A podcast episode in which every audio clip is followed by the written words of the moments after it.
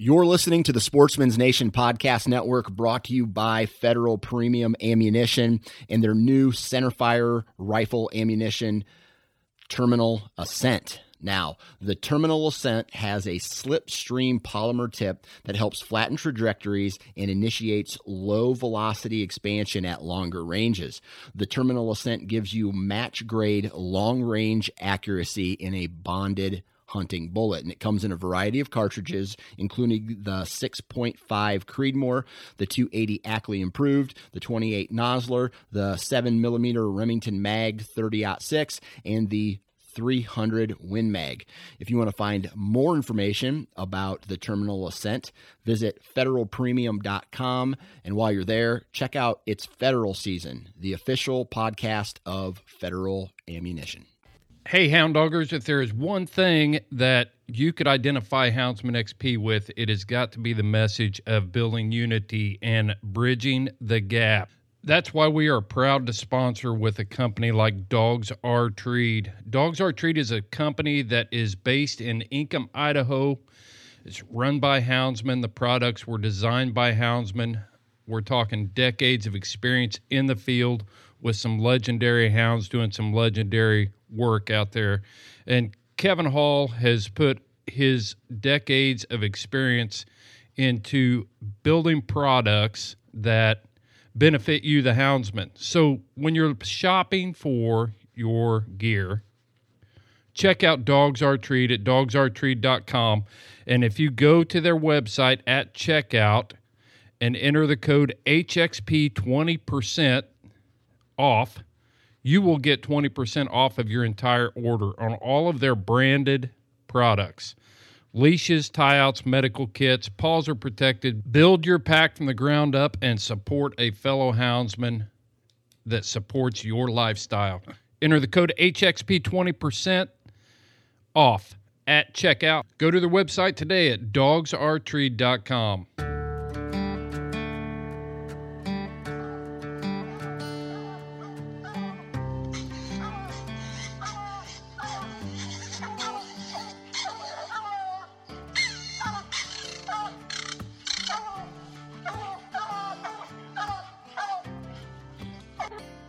This is the Houndsman XP podcast.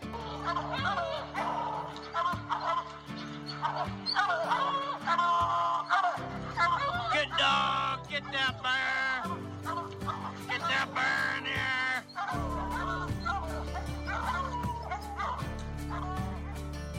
The original podcast for the complete houndsman.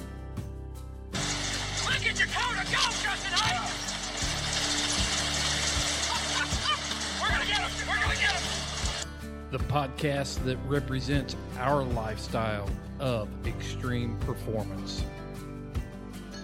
Get up there. Get him. Get him. Yeah, good boy. Good boy, Ranger. Uniting houndsmen across the globe from east to west, north to south. You know, if you're going to catch a cat or a lion, you know, you have to have teamwork. We take you to the wildest places on earth. Yeah. So how many days? How many days a week you spend out there? as much as I can, to be honest with you. Anytime that I get, I'm I'm out there. Join us for every heart pounding adventure on Houndsman XP. I'll tell you like I tell everyone else, I'm going to hunt whether you're here or not, so you might as well be here.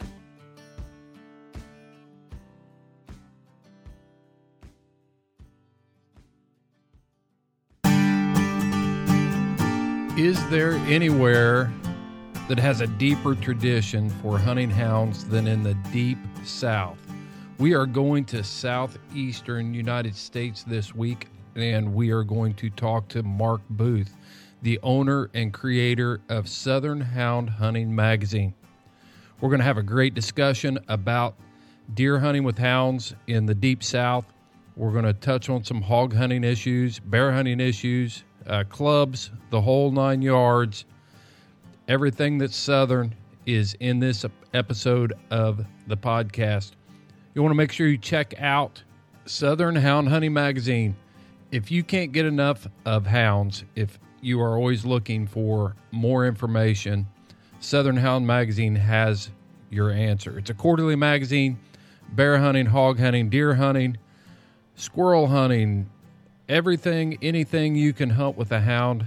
They are talking about it in the pages of this quarterly magazine, and you can find them at southernhoundhunting.com and get your subscription today. I want to tell you about a company that I found, and I have not been disappointed in this company. Dakota 283 offers you unparalleled protection for your hounds. We're talking about military grade kennel crates. Uh, I got got one of these two door kennel crates here at the house. It is super heavy duty. It's got slap latches on it that are stainless steel. Easily fits in the back of an SUV, or if you're traveling with a camper shell, it's a great way to keep your dog protected while you while you are traveling. You just got to check out their Dash series. This is a watering system, and I've used a lot of these portable waterers over the years, but this system is all integrated into one unit. And the way it's designed out of high impact plastic, the water stays in the tank when you're not using it because you can put a plug in it. Check them out. Uh, the 3.5 is also compact enough that I can store it behind the seat of my pickup truck while I'm out hunting when it's super cold. I've had exterior tanks before, and as soon as I go to cold climates, then I've got to figure out how I'm going to get water to my hounds. And the Dash takes care of that. So check out Dakota 283 at dakota283.com and at checkout, enter the code HXP10 and get 10% off of your order. Unparalleled pet protection. Find your products at dakota283.com. Last but not least, we got to give a shout out to our friends over at Freedom Hunters. Freedom Hunters is taking America's warriors from field to field, battlefield to a field near you if you volunteer to take a veteran on a hunting adventure.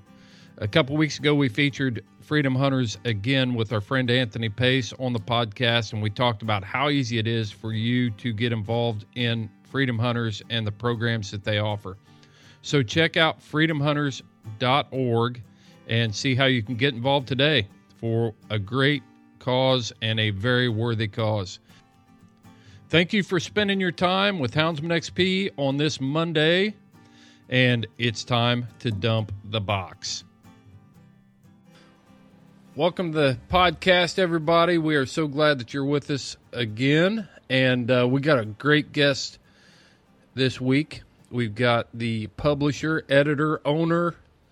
I'm not sure what job uh, you don't do there, Mark, but uh, Mark Booth with Southern Hunting Ma- Hound Hunting Magazine, Southern Hound Hunting Magazine. I just asked you about that whole name, and I messed it Yep, up. that's right. That's all right. No big deal. I appreciate it, Chris. I'm happy to be on the podcast with you. Yeah. So uh, tell us what part of the world you're from, there, Mark. Um, we're actually out of Lakeland, Georgia, a little no red light kind of town in deep South Georgia, about 25 miles from the Florida line, right in the middle of the state. So I grew up hunting in the deep South. Yeah, and what a great heritage there is in the South. I was thinking about this this week. Seems like hound hunting and southern living just go hand in hand. Um, That, that's right. yeah, it's uh, you look at the even Hollywood recognizes that everything from you know Old Yeller was uh, filmed in Texas, and I think even people that watch uh, films like the uh, uh, Where the Red Fern Grows, even though it was out in the Ozarks, it's still southern type living. Uh, the Yearling with Gary Cooper, that's an old one. Have you ever seen that movie, The Yearling? Oh, yeah. Read Yep. the book, seen the movie, filmed down there at, uh, in Florida. That's right. That's right. It just seems like something about uh, the South that that uh, people just think of hound hunting. You guys live it. Yeah, it. Oh yeah, we live it. You know, season to season, and uh, there's something to hunt with a hound or a dog year round down here. And I've grown up doing it. I think I was one or two when I could stand up in the middle of the truck seat of my dad's truck. He was hauling me to the woods with the dogs, and I've been doing it for 37 years now. Just something about it, the passion of it, just keeps driving me to keep on with it. Yeah. So tell us tell us what uh, hunting in the South is like. So give us kind of a I'd like to know what the the uh, background is on on some southern hunting and and hound hunting in the deep south. What's that like? Um, well, of course, we here in Georgia, we start in October, so it's still pretty hot when we start our deer season. Um, we'll have 80 to 90 degree temperatures, and uh, winter really doesn't kick in until deer season's almost over with in January. So we've got to keep our dogs in really good shape. Um, we run them in the off season a really good bit just to keep them up and get them used to the heat. But uh, everybody does it a little bit different. It depends on what region you're hunting. Um, some of the guys will pull stands and drop people off and do drives. But the way we do it, um, we'll ride around before daylight and check for tracks and try to mark the biggest buck tracks that we can find and get a good trail dog and put them on it. And everybody get a stand in their truck and we use uh, CB radios and communicate and uh, just try to get where we think big, big buck's going to cross and get ahead of him. And um, we have a big time doing it. That's the way we've done it for all my life, and I wouldn't have it any other way. Right. So we're primarily right now we're talking about deer hunting with hounds, and I'll tell you, you're the That's first. right. You're the first houndsman that hunts white-tailed deer with hounds uh, that we've had on the podcast. We've had a lot of requests for it over the uh, you know the last year and a half, two years since we got started, and Yep. the reason I called you, uh, not only to get you on the podcast, but you'd sent me some magazines some time back, and and I've been watching the uh, re- looking through those and reading through those, and and wanted to talk to somebody uh, from there. So I just called you direct. That's right. I'm, I might not be an expert on it, but I've done it a good bit, and I can tell you some of the ins and outs that go with it. So tell us about tell us about a hound hunt with hounds. I mean, just start us out in the morning when um, everything from what time time you leave the house to um, to when you get a get a deer down or or your deer hunting. Just kind of walk Okay. us through that whole thing. Well, we'll get up, you know, first of the season, especially everybody's excited and fired up and rested up from the off season. We'll get there an hour and a half, maybe two hours before daylight. And my actual hunting club's about 15,000 acres. So we'll scour the roads. Um, we try to mow the roads, get them graded so we can be able to find tracks pretty decently in the dirt road.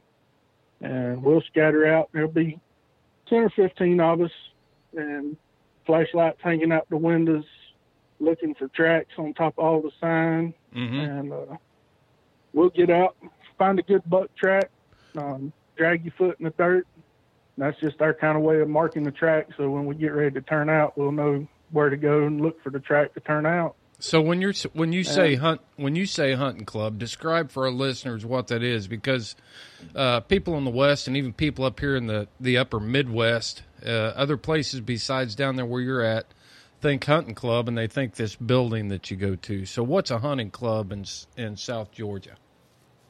Uh, for all of us down here, we we lease land from timber companies or uh, trust uh, farms.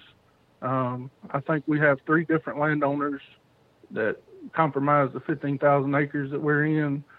So we'll pay a lease. I think right now we're paying around four dollars an acre, and there's no. We have a one of the members of our club lives on the edge of the club, and we have a skinning rack up at his house, place to get together if it's raining.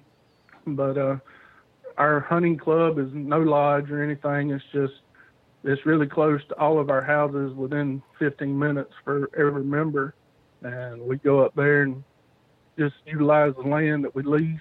And uh, we have approximately 32 members every year on our club. Mm-hmm. Um, some some of the members get in just to still hunt. We have members get in just to hog hunt. Um, but the majority of us are all hound hunters for for the deer. Yeah. So it's and majority of Georgia is like that. We don't have a whole lot of public land like out west, and even some of the guys in Mississippi and Louisiana they can hunt national forest and things like that.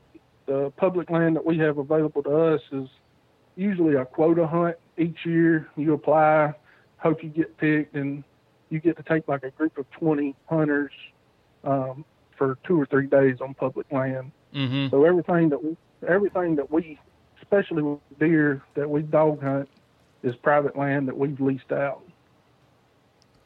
And then what's the deer season look like down there in, in South Georgia? It's, you said it comes in in October and runs through when?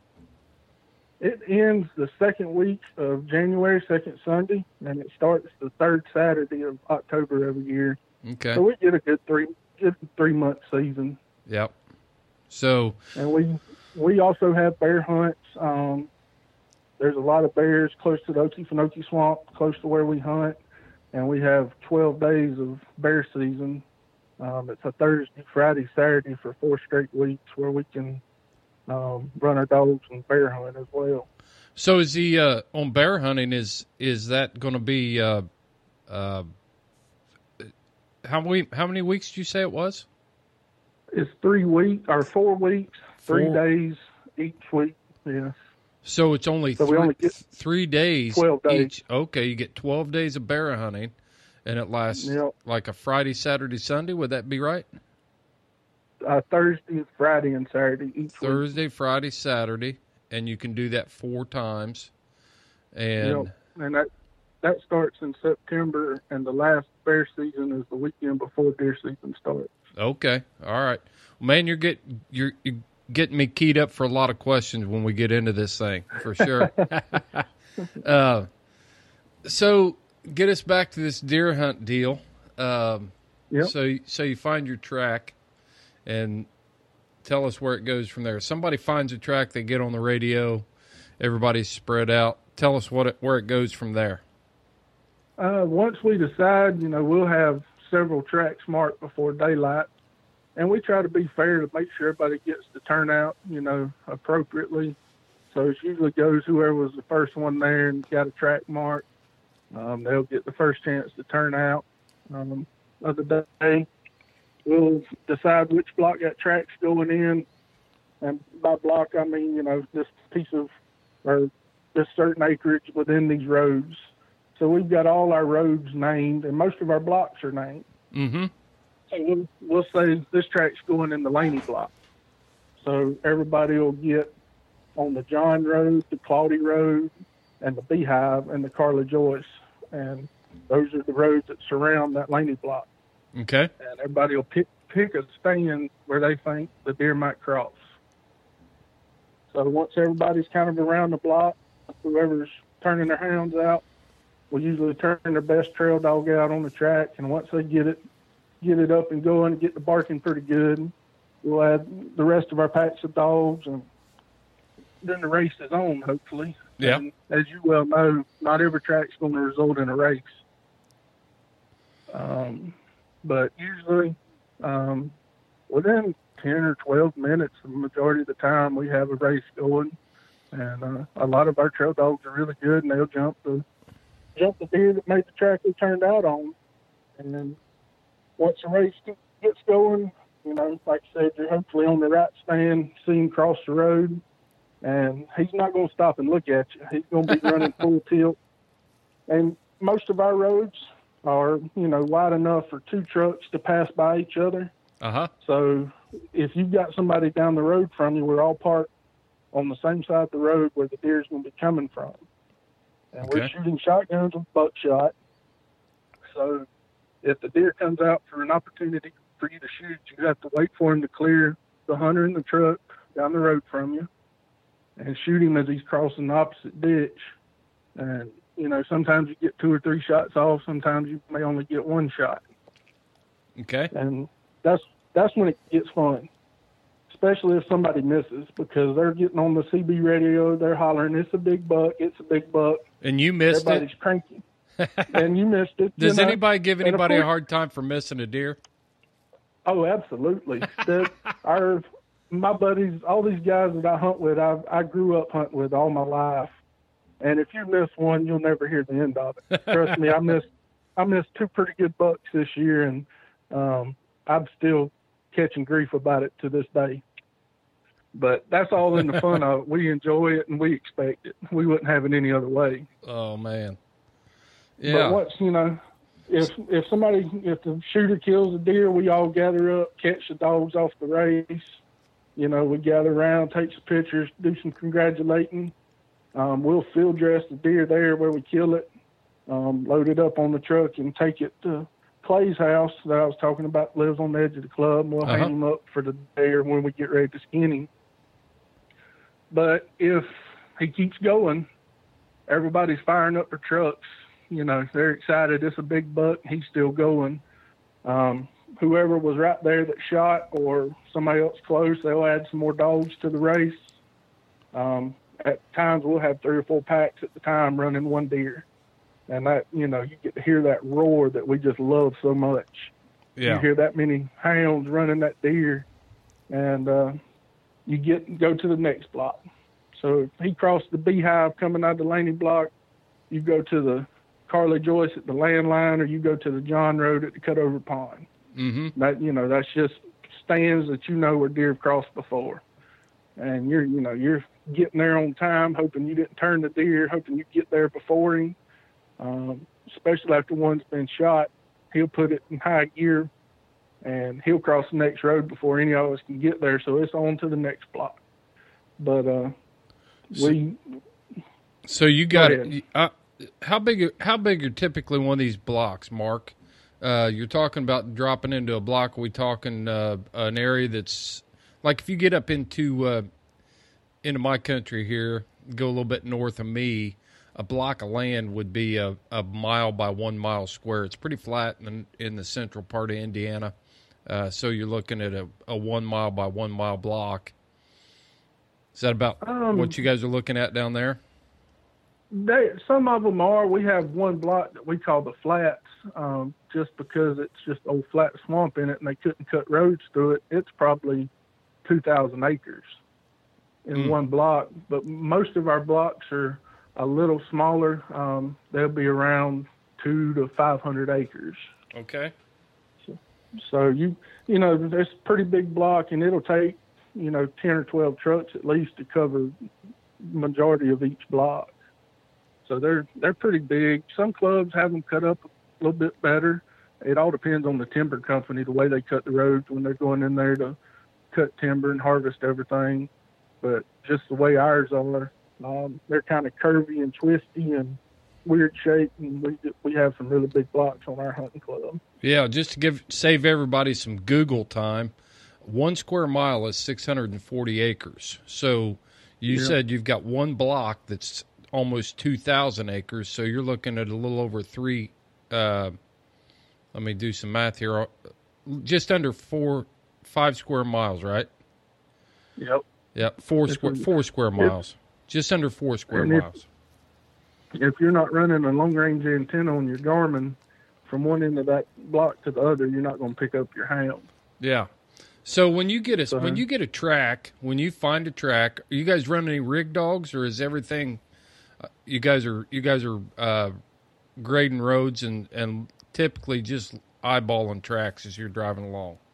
Yeah, we're just eyeballing tracks. Um, none of our dogs are rig dogs. We keep them in the box, and once we find a track or you know get lucky every now and then and see a buck cross the road in front of us, uh, we'll turn out like that. But and you can count on your dog sometimes, especially on a really fresh track, just like rigging for a bear lion.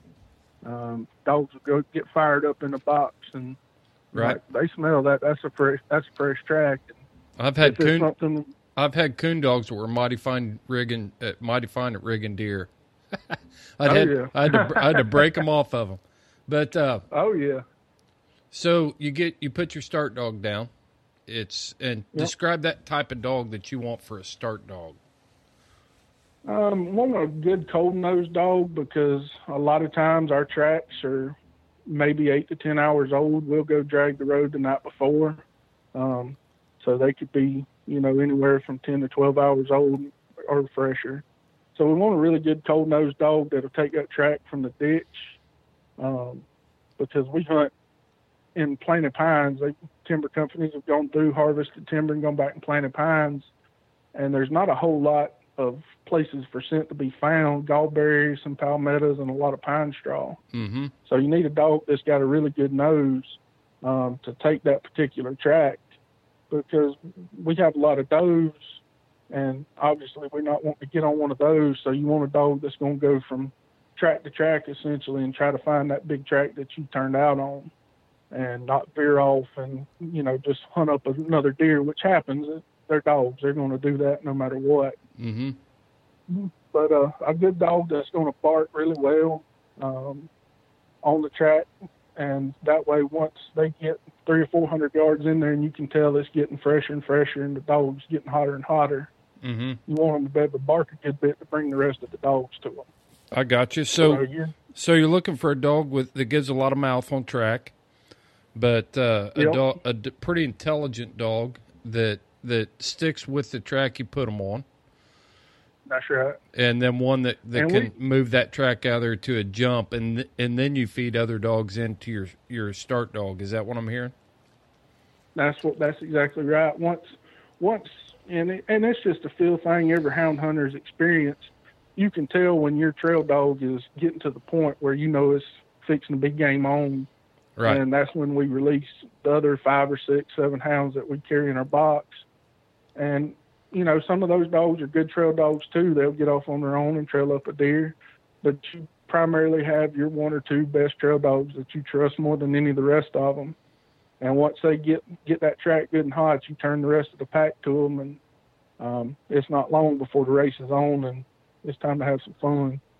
Yeah, it's the same way with bear hunting. You you know you, you put a start dog down, a good good dog that you know is going to move that track on out of there, and and once you know they've got it lined out, you might feed a few dogs into it. But the real the real fun starts. Those track dogs earn their money up to the point that that uh, the bear has jumped, and we'll get into bear hunting in a minute. But it sounds like deer hunting is a lot the same way, and you got to have a pack that's going to honor the dog that you're dropping to, so that you don't turn into. Man, I can only imagine. What's your deer population like down there? Uh, we have a very high deer population, and our buck to doe, doe ratio is way out of whack. We have a lot more does than we do bucks, but Mhm. um, we generally kill 25 to 30 bucks a year on our 15,000 acres. Mhm. Um, probably probably should be a little higher if some of us could shoot better at times. Yeah. But we, we have we have a re- a really good um, population down here. Um, there's no shortage of them whatsoever. So, uh, what I was getting at with deer population, if you don't have dogs that will go in and honor that start dog or that strike dog, then you could potentially end up with four or five different races going at one time. That sounds like a train wreck to me.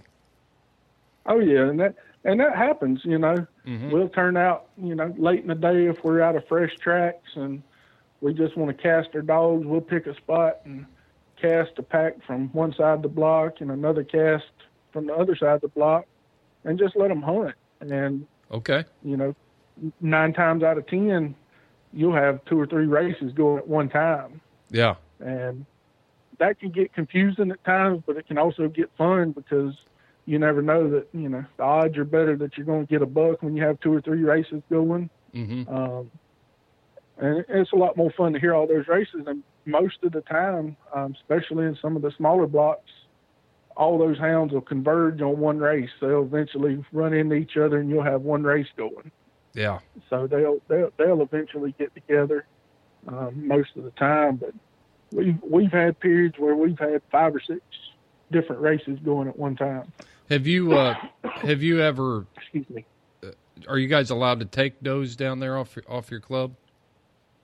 We don't. We'll have a, a club deer day once or twice a year where we'll harvest a doe um, just to have a hunting club cookout, get some meat for a cookout for the guys. Mm-hmm. Um, but we uh, we don't do a whole lot of uh, shooting does just because we do have some farms around us and they do a lot of permit hunting during the summer. Okay. So some of the population gets taken care of during the summer um, by permit hunters. So we, we don't kill a whole lot of does on our on our club. Yeah. I was just curious. You said something about the uh, deer to buck ratio being out of whack. And I didn't know if you guys did Yep. any management, you know, through the club, trying to get some of those doe numbers down, maybe to get your uh, Yeah. numbers back on, on track.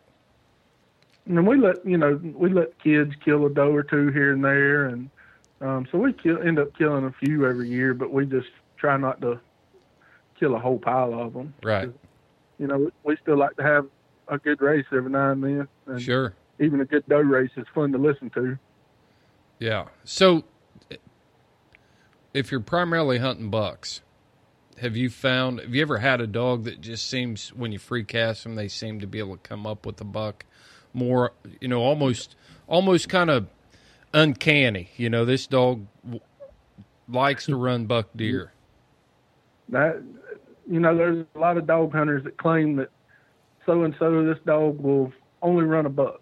Uh huh. and there's some truth to it. I, I've got a 14 year old walker named Jake that he's retired now. He went deaf on me a couple of years ago, but he's living the life of luxury here. But he was one of the buckiest dogs I've ever I've ever owned. That for some reason it seemed like he could always find a buck better than any other dog I've ever owned. Did you say Bucky dog? Buckiest. Oh, Buckiest. I was going to say I've heard a Lucky Yeah. dog. I've never heard a Bucky dog.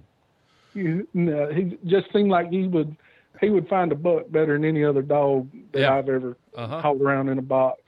Yeah. And you know, a lot of people don't believe you when you say that, but we've all seen it firsthand. There's there's those few far, few and far between dogs that seem to have that ability.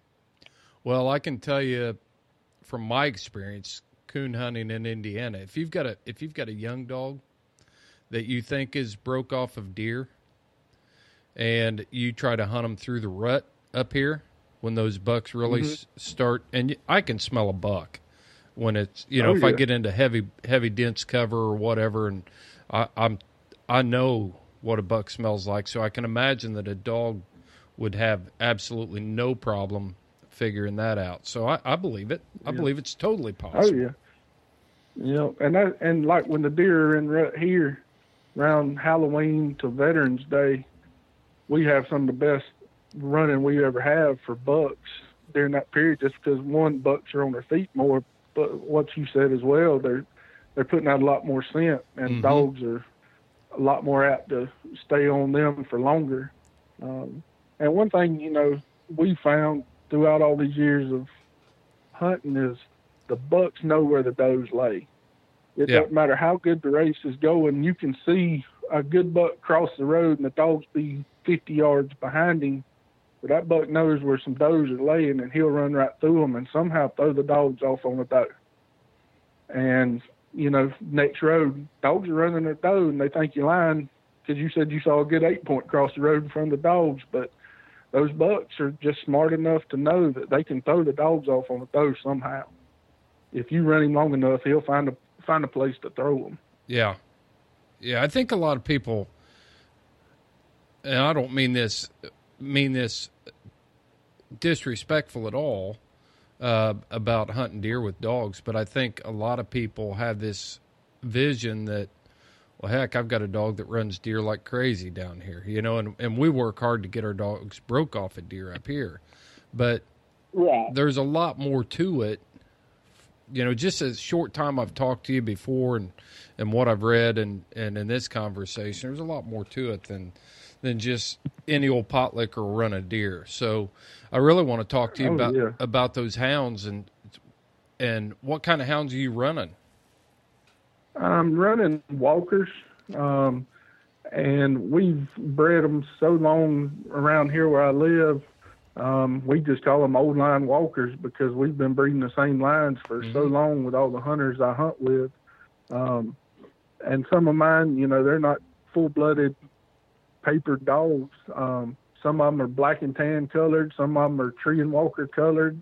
Um, I have a few that I know have July bloodlines running through them somehow because of the the red colors coming out. Mm-hmm. So you know, it's just a hodgepodge of dog breeding that's resulted in these Walker hounds that we have. But they're all long-legged, um, fast, fast-moving, you know, sh- kind of short-eared hounds Right. um, So that vary from. Go ahead. no, I- finish your thought there, Mark. um, you know, that varies like any other hound from choppy barks to big bawling mouths, and Okay. little yippy barks to anything squealing mouth to anything in between. So that country you're in down there, I, I imagine there's a mixed mixed terrain there, but you've got swamp ground. So are you looking for a dog that um, is a little bit taller, a little bit leggier to be able to get through some of that country, or do you does it seem to matter? Yeah, we've we've had some people that's tried to run beagles in these clubs we hunt, and the beagles do great as far as running a deer. But when they get in these swamps, especially during a wet time, they have a, a little bit harder time keeping up hmm and getting them through these bigger blocks. So we all try to get some long-legged hounds that you know can push them a little faster and can get through the deep swamps a little bit easier hmm um, because they call it the flatwoods here where we live for a reason. Um, you know, there's no elevation. It's all boggy, wet. Um, you get up on the hill and the planted pines a good bit, but almost every block that we hunt in's got a a good big, good sized swamp in it somewhere. Yeah, I've hunted down there around Albany, Georgia, in some of those flat woods, and uh, you'll just be walking across a a peanut field or a cotton field to the edge of the timber, and all of a sudden, you're walking into a, a pond with trees in it. Yep. You know, is the way I would And- describe it to somebody, and uh, a pond with timber in it, and it. I've seen it anywhere from being three inches deep to being three foot deep out in those out in those boggy swamps, and Oh yeah. I've seen You a few places where you float your hat. and- Yep, we've we've done that on deer that we've gone in a block to recover. You know, if you shoot one crossing the road and the dogs go in across the road and bay, we're going going in after him, and we've got a couple spots that we've actually had to swim. I'm six foot four, and it's been over my head, and we've had to swim to the deer. Dogs will be on a tussock in that pond and barking at the deer laying there, you know, and yeah, have to float him out. yeah. So, uh, uh, with you say you got thirty some people in your club and fifteen of you are hunting. You're all are you all pretty much hunting the same line of dogs? You try to breed dogs together. I mean, how much of a club is this thing? You guys try to swap dogs back and forth and keep your breeding going within your group, or do you go outside that group sometime to find dogs? Um, there's several hunting clubs that border ours. Um, so a lot of us in about two or three town, two or three counties around us, um, we breed with, you know, it might not be somebody from our particular club, but it might be with somebody from the club across the highway. Mm-hmm. Um, I've raised several litters of puppies, and several of my buddies in my club have puppies off of my dogs that they hunt up there with me, and I have some of theirs, and uh, I'll breed a gyp. I'm actually planning on breeding a, one of my best gyps right now to one of my buddies' best male dogs um, this spring. So we try to keep it all together. We we really don't go anywhere outside of two or three counties for for dogs. Mm-hmm. Um, I've actually got a good friend in Alabama. I'm I'm going to Alabama this spring to get a puppy from him just to get a different bloodline and add that to my kennel, um, just to see what it'll do. But um, everything I've got's been homegrown for 30 years. Yeah. How many hounds do you keep, Mark? I've just got 11 just for right just now. for deer. Just for deer. Eleven. I, I've got 10, 10 uh, deer dogs right now. Mm-hmm. Um, got one one bird dog, but um, usually I try to. Most of the time, all you need is five or six to have a good race. And but I've raised a couple litters of puppies recently, and I just couldn't detach myself from some of them. So now I have ten, and I wouldn't trade any of them for anything. They've all turned into really great dogs. Isn't that funny how that works? Seems like houndsmen Oh, yeah. are really good at accumulating dogs. Yeah, and it, and it, what's made it even harder, my daughter's eight years old right now, and when we have a litter of puppies, she lays claim to about two of them, and it's hard to tell your only daughter no. And uh, so we we end up getting stuck with a couple more every time that I wasn't planning on keeping, but that's all right. All right, long as she enjoys it, wants to go with me, and can call those dogs hers, that, that makes it even better. That's right. That's right. So you've got dogs once you once you're the the deer crosses the road. I'll kind of bring us back into this deer hunt. So the dog crosses the road, and uh, somebody shoots at it, and they hit it, but they you know it doesn't go down.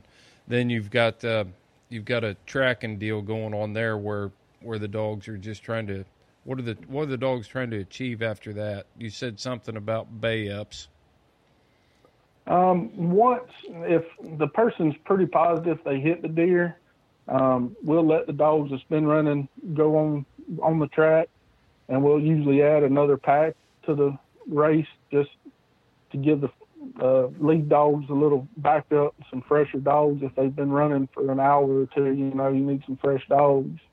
Um, and we keep an eye on them now with the Garmins, and you can ob- obviously tell by the way they change their bark. Um, they'll get in there if the deer's down.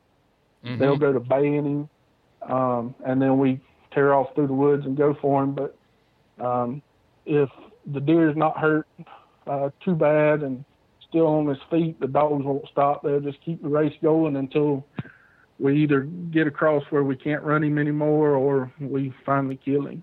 Right, right. So talk to me about starting young dogs, young young deer hounds. What do you look for in a young Yeah, it- young hound, and and how do you get them started? when I when I look at a litter of puppies, I pick one that's got personality, that kind of a go getter. When you put those puppies on the ground the first time out of the brooder, um, see the ones that are kind of exploring around the yard a little more, um, just and got their nose to the ground, you know, seeing what this new world's about. And as they get a little older, seeing how they respond, you know, if you can call them by name or get them used to coming to you because I want a dog that's easy to handle. And that's the biggest issue we as deer hunters with dogs have is neighboring landowners. So you don't want a dog that's just going to be wild-eyed and not handle, you know, you can't handle him. So you want a dog that's going to be pretty easy going but still got that hard drive to hunt. And it becomes pretty obvious as they get on up to seven or eight weeks old which dogs have got the sense to listen to you, um, and which ones that you know you're just drawn to by the way they act in the yard. And I always keep a deer hide or two in my freezer, and keep a couple deer legs Mm-hmm. with the glands on them, and I'll drag them across the backyard, or my daughter will, and let those puppies just go to town and let them catch a deer leg and fight over it and play with it and just to introduce them to start with and see how they do. And there's always that two or three special puppies in the litter who'll take that deer trail, you know, with that drag you've made and follow it all the way to a treat I leave for them at the end of it. Mm-hmm. And that kind of gives me an idea of which puppies I want to keep out of the litter.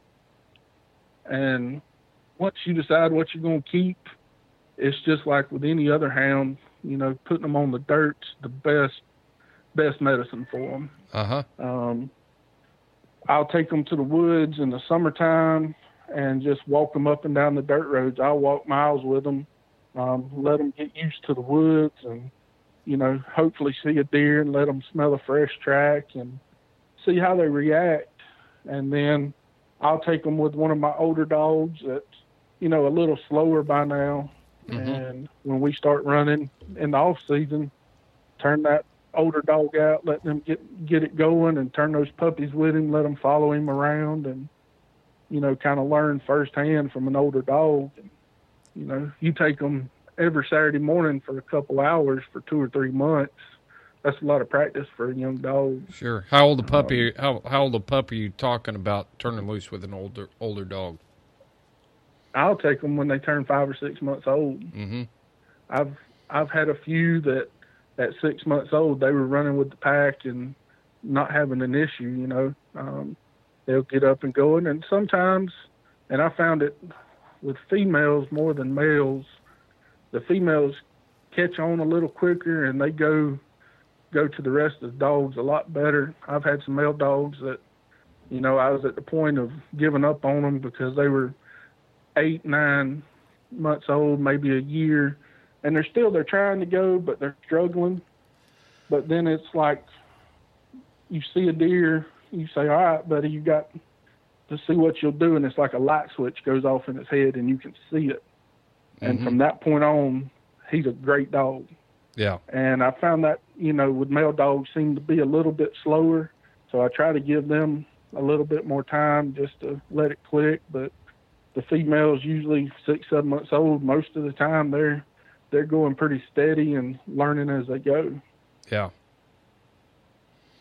Yep. Well, But, you, uh, you mentioned something that I wanted to talk about because most places, uh, deer hunting with hounds is not even legal to do. And we talked about the strong heritage of hound hunting in the South. How many states allow hound hunting for deer? Do you know? Seven states in the seven states in the southeast still allow deer hunting with hounds right now. Is it Virginia? Let me see if I can name them. Virginia, North Carolina, South Carolina, Georgia, Florida, Alabama, and Mississippi. Yep. Not Louis. And, Louis well, eight, states. I apologize. Eight states. Louisiana's in there. okay, Louisiana. I, I wasn't sure if Louisiana was or not. Uh, so really, what we're talking about here for houndsmen, most of the people that are listening to this podcast, this is kind of a, you know, it's a foreign thing. um, because it's not something that's a tradition or something that is even even uh, we can even be familiar with. Most of the time, like I said, you know, if my dog gets on a deer, then I've got the Garmin in my hand and and the training collar giving him a correction. But uh, it's it's uh, talk to me about how important. Talk to me about the southern heritage. How important is deer hunting to a southern houndsman? Man, it's it runs deep in all of us down here, and it's just like me. Everybody's grown up from the time they were old enough to ride in a truck um, with their dad, grandpa, uncle, whoever it may be. Um, they've done it all their lives, and it's just a part of our lifestyle.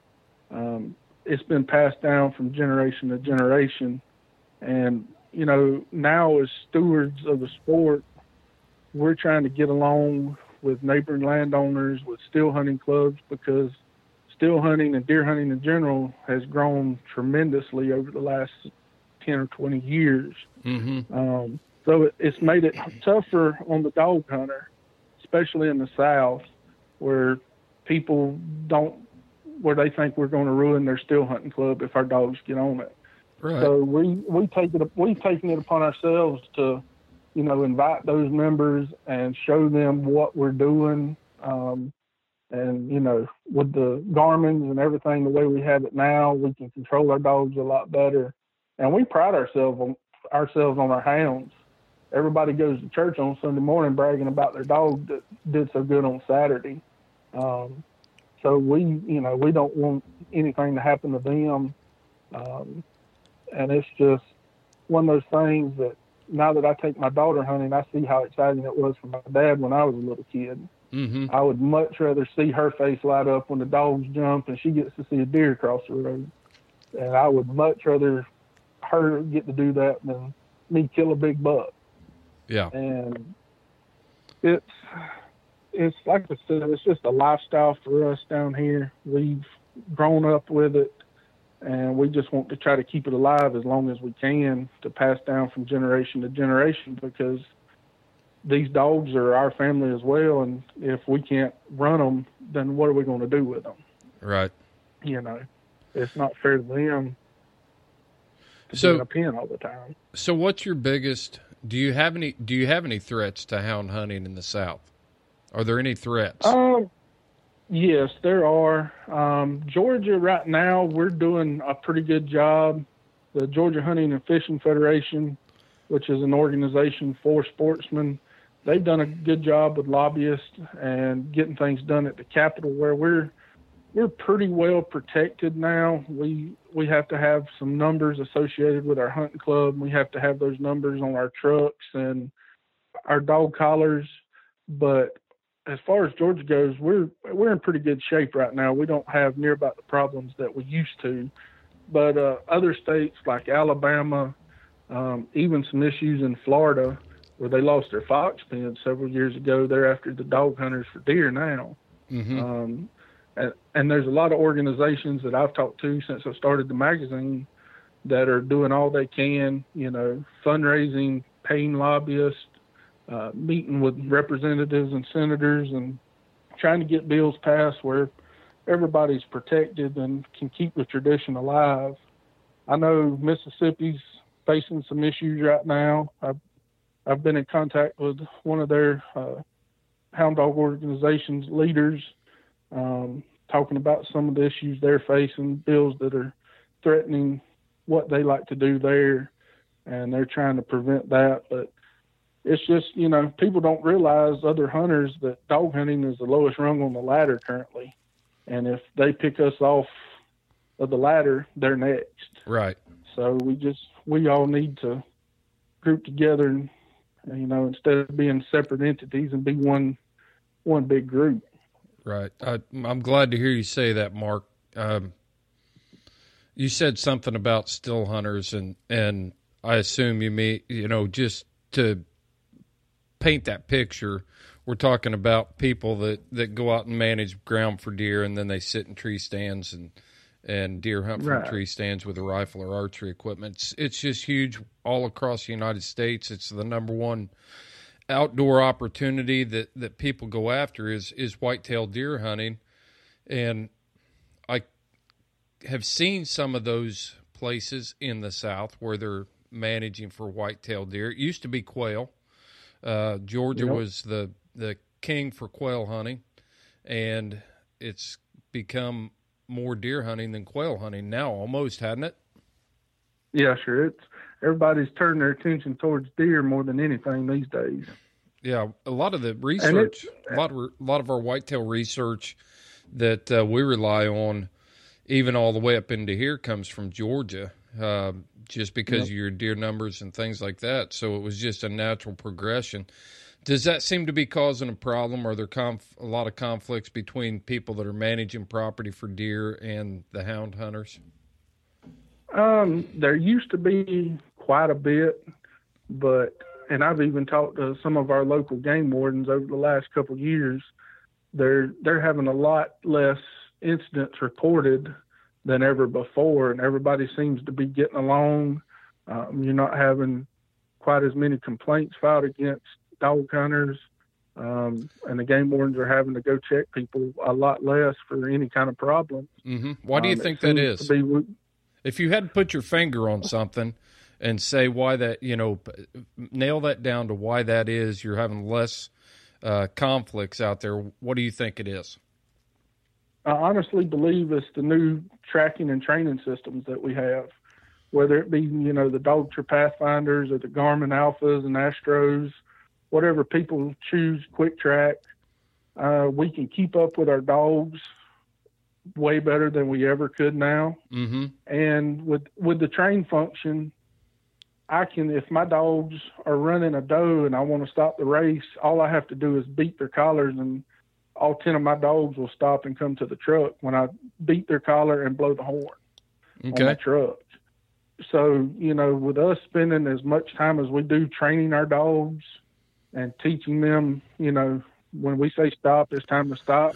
and if they're getting ready to cross a highway onto a, a neighboring still hunting club or cross the dirt road and we can catch all the dogs, that has created a lot less issues now that we have that technology just to be able to help train our dogs better. Yeah, and I, I try to explain this to people all the time because houndsmen and and uh, your traditional deer hunter, it's just a communication issue. You know, um, Yep. they don't understand what we're doing. Yep. and and we've got to be the ones to teach them and show them what they're doing. And I've tried to tell deer hunters the last place I want my hound is where he's not supposed to be because at the point that he gets out of pocket on me and gets into a place that I know I'm going to have problems, that's going to ruin my whole day. So I'm going to spend time training my hound to, to be tone broke and, and come in and, and stop him on a track and bring him back. There's a lot of work that goes into that. And I think a lot of times we just uh, have liked to live in the shadows and secret, and just recently, people are becoming more familiar with what we do, and and I think we're gaining ground there. But um, we we just we have to be able to communicate with these guys and let them know that there's a lot that goes into this, and. Th- up till now, I think a lot of people just thought it was a free for all. You take any dog you want out there, you dump it out on the track, and you just follow it wherever it goes. And know, that's just that's just uh, that's not been our friend. You know that that type of a, a, a characterization of our lifestyle hasn't been friendly to us for a lot of years. So I think this is a good place to jump over and and talk about uh, your magazine that you're you're putting out down there. So tell us how long ago you started the magazine and uh, what your goal was with the magazine and things like that. Because I you are the voice. I don't know of any other magazine that showcases a Southern houndsman like yours. Well, thank you. Um, yeah, you know, I was sitting around reading uh, just a general outdoor publication in January of 2018, and it kind of hit me. I said, you know, I grew up running hounds, and I've never seen a publication down here on a regular basis that devotes hunting stories to the dog hunter. You know, a story by a hunter for a hunter about using hounds. Mm-hmm. And I took the idea to my wife. I thought, you know, she's going to shoot me down and tell me I'm crazy. And she said, you know, it sounds like a really good idea. She said, that's something you've been passionate about your whole life. She said, we can look into it and see about getting a magazine together. So I sat down with a, a couple local magazine companies and talked to their owners and found out some in and outs. And by September of 2018, I released my first issue. And Mm. the guy that does my design work at In the Game magazine, a local high school sports magazine, he told me, he said, when I talked to you in February, he said, I never thought I would see you again. He Yeah. said, I can't believe you have this qual- this higher quality of magazine with this content together by September. I said, well, just goes to show you, I, I get something on my mind and it's something I'm passionate about, I'll put in the effort for it. So we started our first issue off in September, and I decided since I do have a full time job um, that we were going to do it quarterly, um, just to give me, you know, a couple months in between each issue to put content together and get everything the way it should be. So September we released it, um, passed out over 3,000 copies for free. I sent them all across South Georgia, North Florida, and into the Carolinas, thinking that would be the basis for my magazine, you know, primarily South Georgia and North Florida. Well, social media being the way that it is, it kind of took off a lot more than I expected. And here we are almost two and a half years later, and we're shipping magazines to 29 states across the country. As houndsmen, our lifestyle is under constant attack. The Houndsman XP podcast was created to give houndsmen a credible voice, to maintain their rights and their freedoms to freecast their hounds on well managed game populations. We need your support. I am asking you to go to our website at houndsmanxp.com Find the support button, it's right on the front page. Click that, it will take you to our Patreon page. We already have several dedicated houndsmen who have stepped up and said they want to be a part of this lifestyle to preserve, protect, and promote hound hunting. For as little as $1 per show, you are going to receive benefits from Houndsman XP. You're going to receive discount codes on the gear that you need that keeps you in the field, keeps those hounds on the ground, and you following your hound. With your Patreon support, you are going to be privy to pro tips, tailgate talks, bonus material that is not available to the public. We also offer a blog space there, a message board where you can come and post pictures of your hunts in an uncensored environment and showcase your hounds and the work you're doing when you're out there hunting. Join us on Patreon. Go to houndsmanxp.com, click the support button, and take a stand with other dedicated houndsmen for your freedoms today. So, how many states did you say uh, Southern Hound Hunters is he- headed out to now? Uh, 29 states. We're uh, actually shipping coast to coast now. Yeah. Yep. You got any international subscribers yet? Yeah, we've had uh, somebody from Ireland, a couple from Australia, and one from Mexico. So it kind of blew my mind when we went international. I never would have guessed that, but that's kind of cool. Yeah, that is really neat.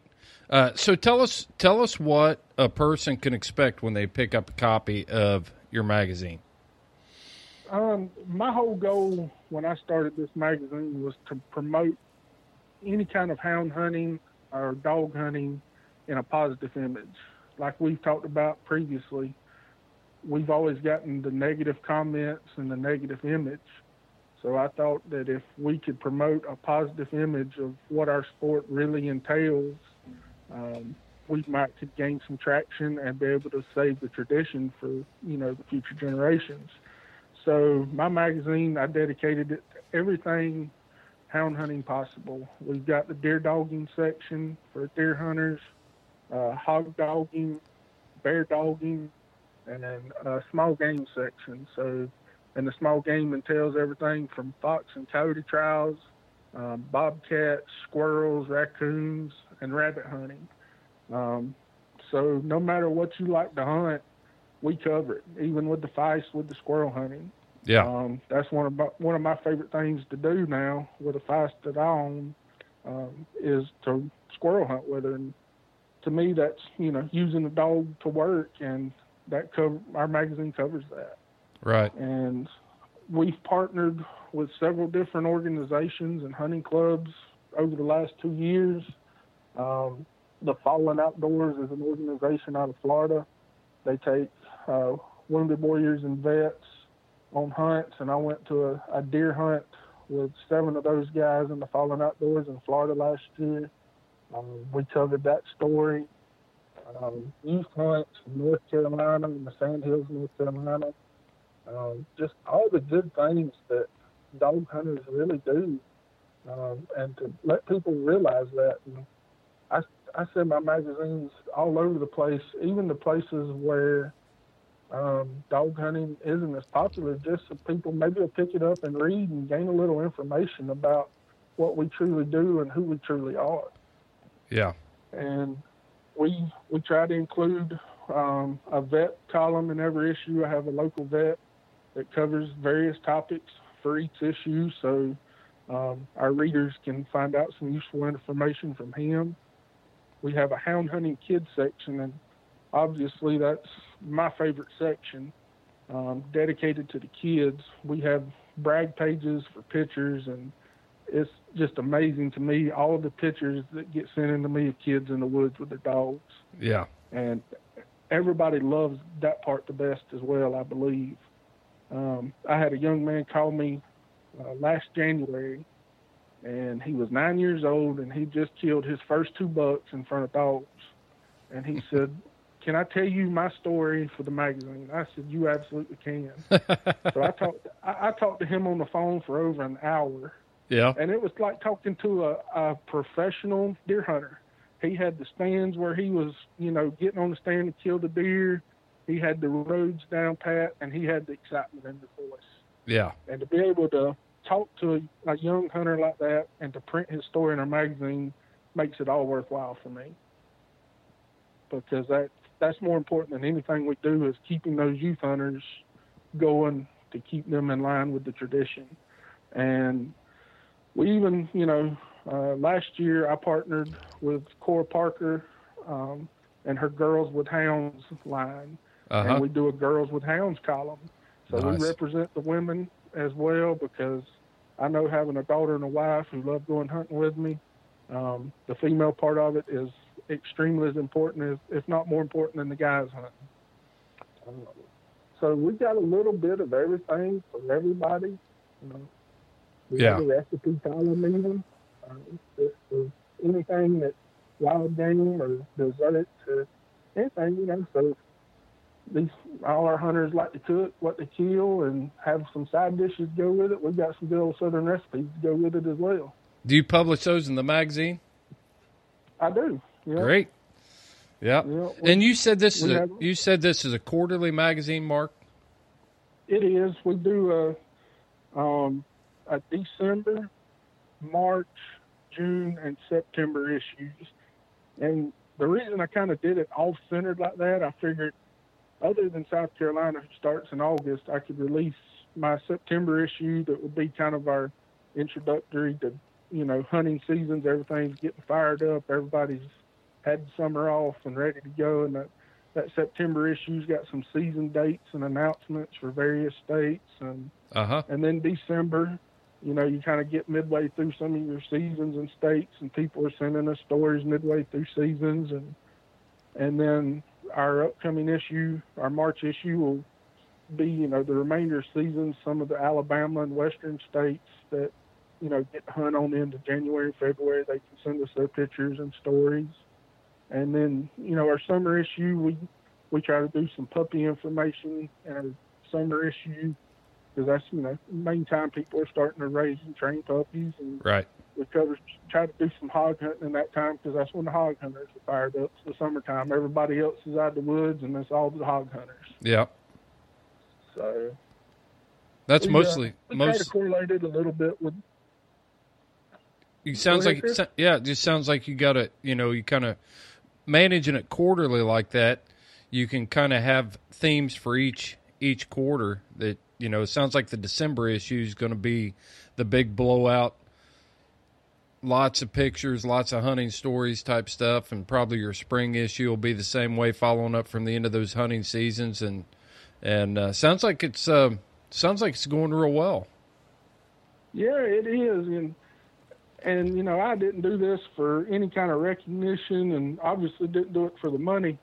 Um, I just did it because I'm passionate about it, and I wanted to share my passion with everybody else. And you know, we have I've talked to plenty of readers, and before the world kind of shut down last year, we were going to shows across the southeast, and I enjoyed talking hunting with everybody I talked to Mm-hmm. uh, just to get out and meet new hunters. I've made a ton of new friends, and um, just to be able to share the passion of this sport with with everybody. And you know, we went from our first issue to pulling old photos that all of my friends and everything everybody had, you know, to fill up the brag pages. To now we're getting over a thousand pictures per issue. People sending us, and I'm having to go through and try to, you know, be fair and pick the best ones and captions and but that, it's amazing to me to see that kind of response where people want to see themselves in a magazine. Well, it sounds like you've brought, you you're pretty optimistic about the future of hound hunting. You think what do you Uh, where do you think we're at? Uh, you know, I've talked to several people about that, and um, I hope we're at a point where it's starting to turn around, and maybe because just like I said here in Georgia, things are seem to be looking up and getting a little bit better. I hope that we can do that in all the states, especially the states where we still have deer hunting to keep that around. Um, I hope that we can still continue to fight and keep it going, and I'm very optimistic that you know, all these organizations that formed in these states are doing everything within their power to keep it up and fighting for the cause. And we're going to do our part to help spread that word. And if, you know, we can print a story about legislation that's going on in Mississippi right now, and if nothing else, help them get, you know, more people on board to fight that's not a member of that organization or even from people from bordering states to help join in the fight um, every little bit counts. Yeah. Well, and they need a you know they need that voice for people to understand what's going on, and it sounds like sounds like your magazine is is providing that. That's definitely what we're trying to do here, and um, with this podcast, because like yeah, you, I mean, You know, it's it's just it's a thing that we do because we love it. We do it because we believe in it, and we want to make sure that it's here for a long time. And and people from the South are just. I've always enjoyed houndsmen from the South. Some of the best hunting trips that I've ever been on, and I've been fortunate enough to hunt a lot of places. But hunting those hunting those uh, South Georgia plantations and what you call flatwoods. People just um, we always have a good time when we go down there. Always. Oh yeah, and you know it's, and that's one of the things about raising kids in this. You know, our kids have as much fun as adults. It's good family fun. You know, it's nothing. The radio stays clean, and you know, there's nothing bad going on. You keep these kids on the dirt roads and having a blast, and you're hunting with some of the best people the world's ever seen, in my opinion. Yeah. Um, you couldn't ask for better role models for kids as, as hound hunters. Um, Right. we're all you know we're good stewards of the land we try to take care of the places we hunt take care of our animals and you know kids watching as they grow up take care of these hounds and see the love and respect you have for them and even the animals we harvest having the respect for them that we do you can't ask for a better teaching tool for your next generation Yeah, and it's time that you're spending with your family. I think it's it's uh, you're never going to lose, and our kids are never going to lose. The more time we can spend with them, doing the things that we love to do, and sharing that with them, is going to be beneficial for our kids. Uh, you know, it's easy to it's easy to dad goes and does his thing and and uh, what do the kids do? You know, they sit there on a PlayStation or an Xbox, and um, just got to get those kids out there. So that's that's all good stuff. and that's you know that's why the, the hound hunting kids section of the magazine is most important to me because you know you get kids excited about it they get to see themselves in the magazine that just encourages them to go more and maybe they'll get to see themselves again you know with That's right. whatever they harvest or or with just their dogs. Yeah, and you don't have you know as well as I do you don't have to harvest an animal every time you go hunt and have a big time with your with your hounds. You know, uh, there's a there's a statistic, and i I'm gonna be real broad in it, but you know, everybody always gets on social media and talks about the good old days and what happened, what's happening with kids and kids these days, and this and that. You see a lot of that stuff going around. But um, you know, in 1800, 83 percent of the population was agricultural based. You know, and that meant that dads were working with sons, families were working together, moms were working with daughters.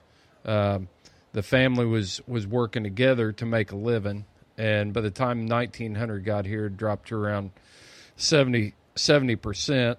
And then after World War II, it started dropping pretty quick, and now we're down to three percent, where the family is agricultural based. So anytime we can keep that nuclear family together, and I always wanted my kids to learn how to interact with other people from me, and I always they always people say, "Oh, you got to have your kids with other kids so they learn how to socialize."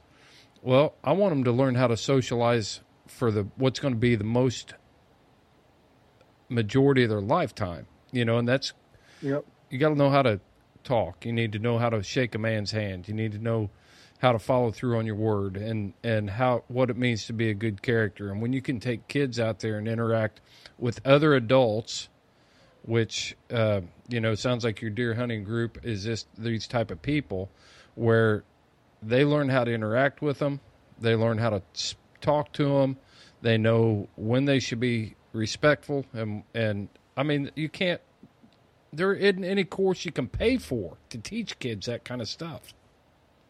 Absolutely not.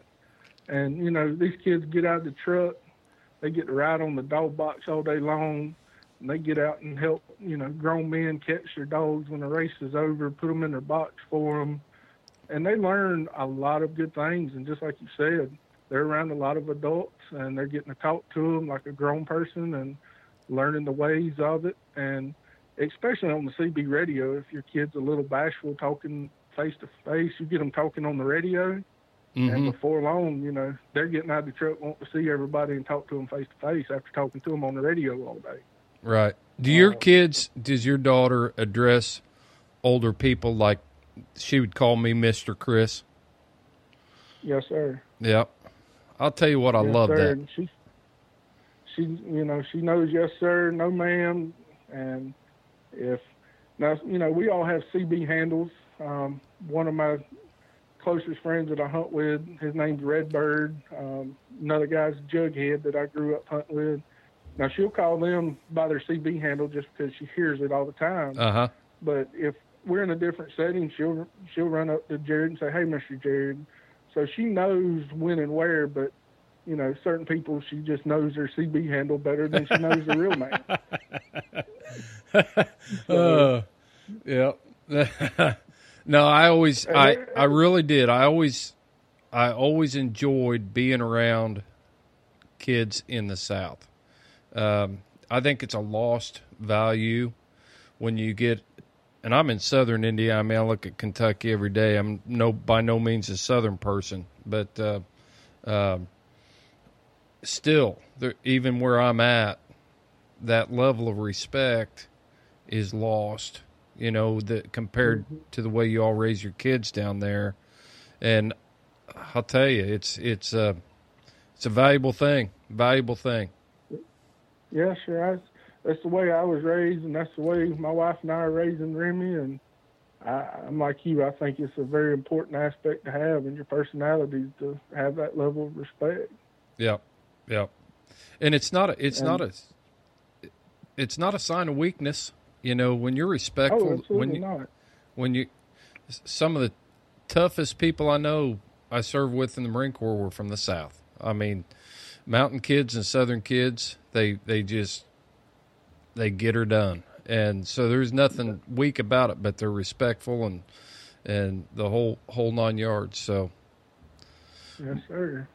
Mark, what do you think the biggest threat to uh, to hound hunting is? I asked you that once before, but overall, you you mentioned us being the lowest rung on the ladder. Um, what's the biggest threat we're facing right now? Um, there's a couple different aspects of it I think that tie into the threats, and that's the industrialization of hunting in general. Um, used to you'd have one or two hunting shows uh, on TV, and now you've got three or four channels completely dedicated to nothing but hunting shows, and everybody's trying to grow the biggest and best buck that they can now, or you know, um, try to make as much money off of raising deer as they can for providing hunts. That in combination of uh, population growth. Um, you've got a lot of people leaving the suburbs and the cities and headed to rural areas and buying land and building houses where there never was before. Mm-hmm. And once we start once we start hunting around them and they complain about it and they're not used to it, um, things like that just cause more turmoil and more issues that we have to face every day. Um, it's just a combination of a lot of things, in my opinion. Um, and you know the election results that we've had, especially here in Georgia recently, um, things aren't looking up for our side of the playing field. Um, but as I stated before, you've got these groups that are doing the best they can, and we hope that they continue to fight. Mm-hmm. Well, I think I think we've got to figure out ways to.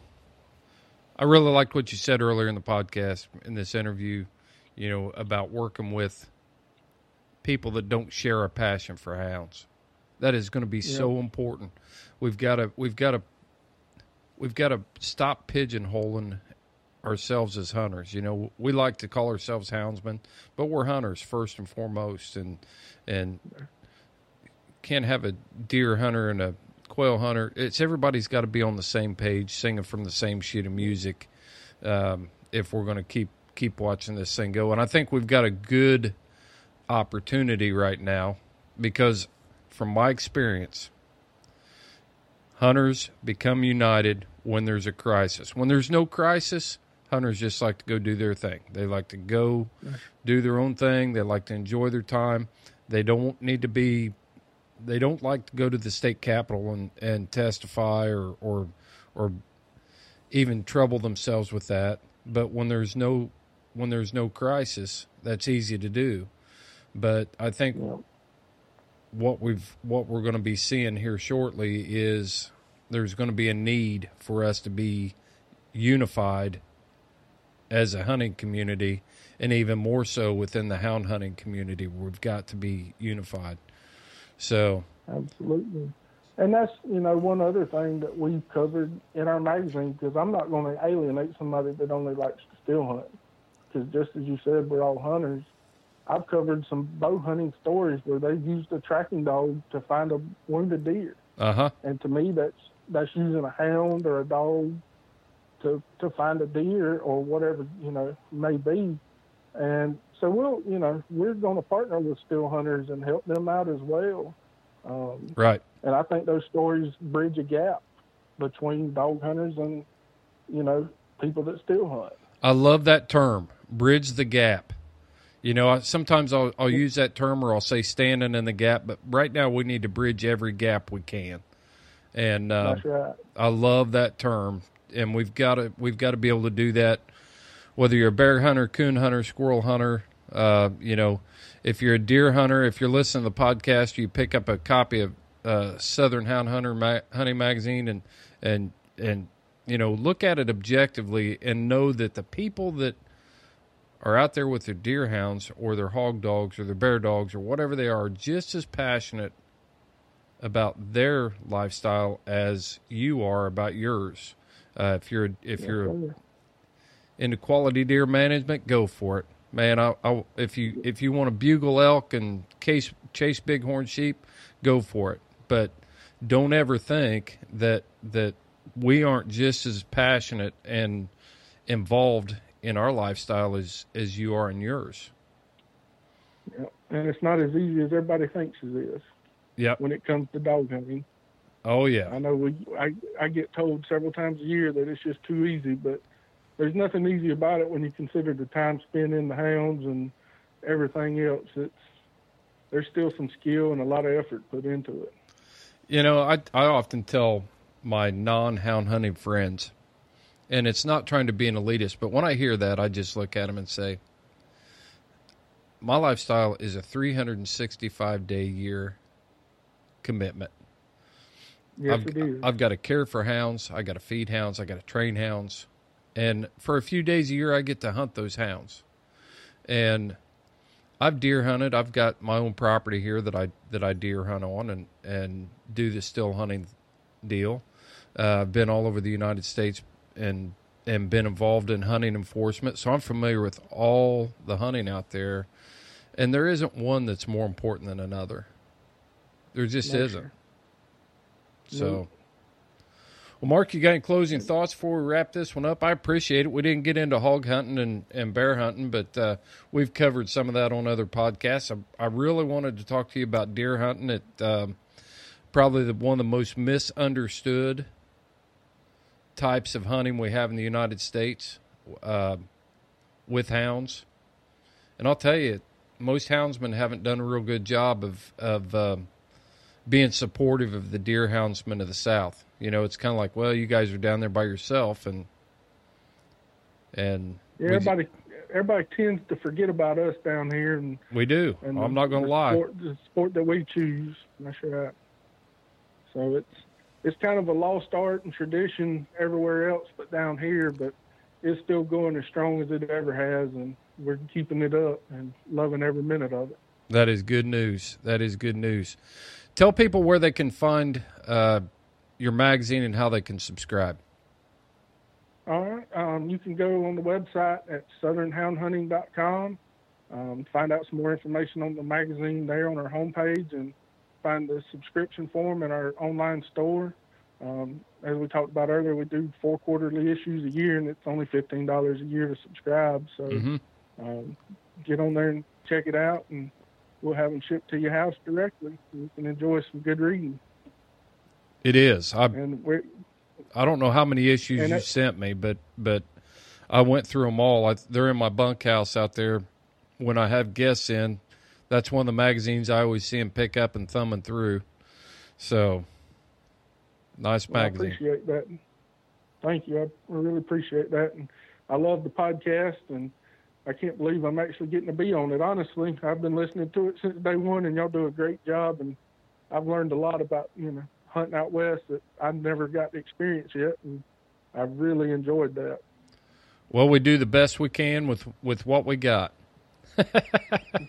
I, I I know the feeling. I do the same thing.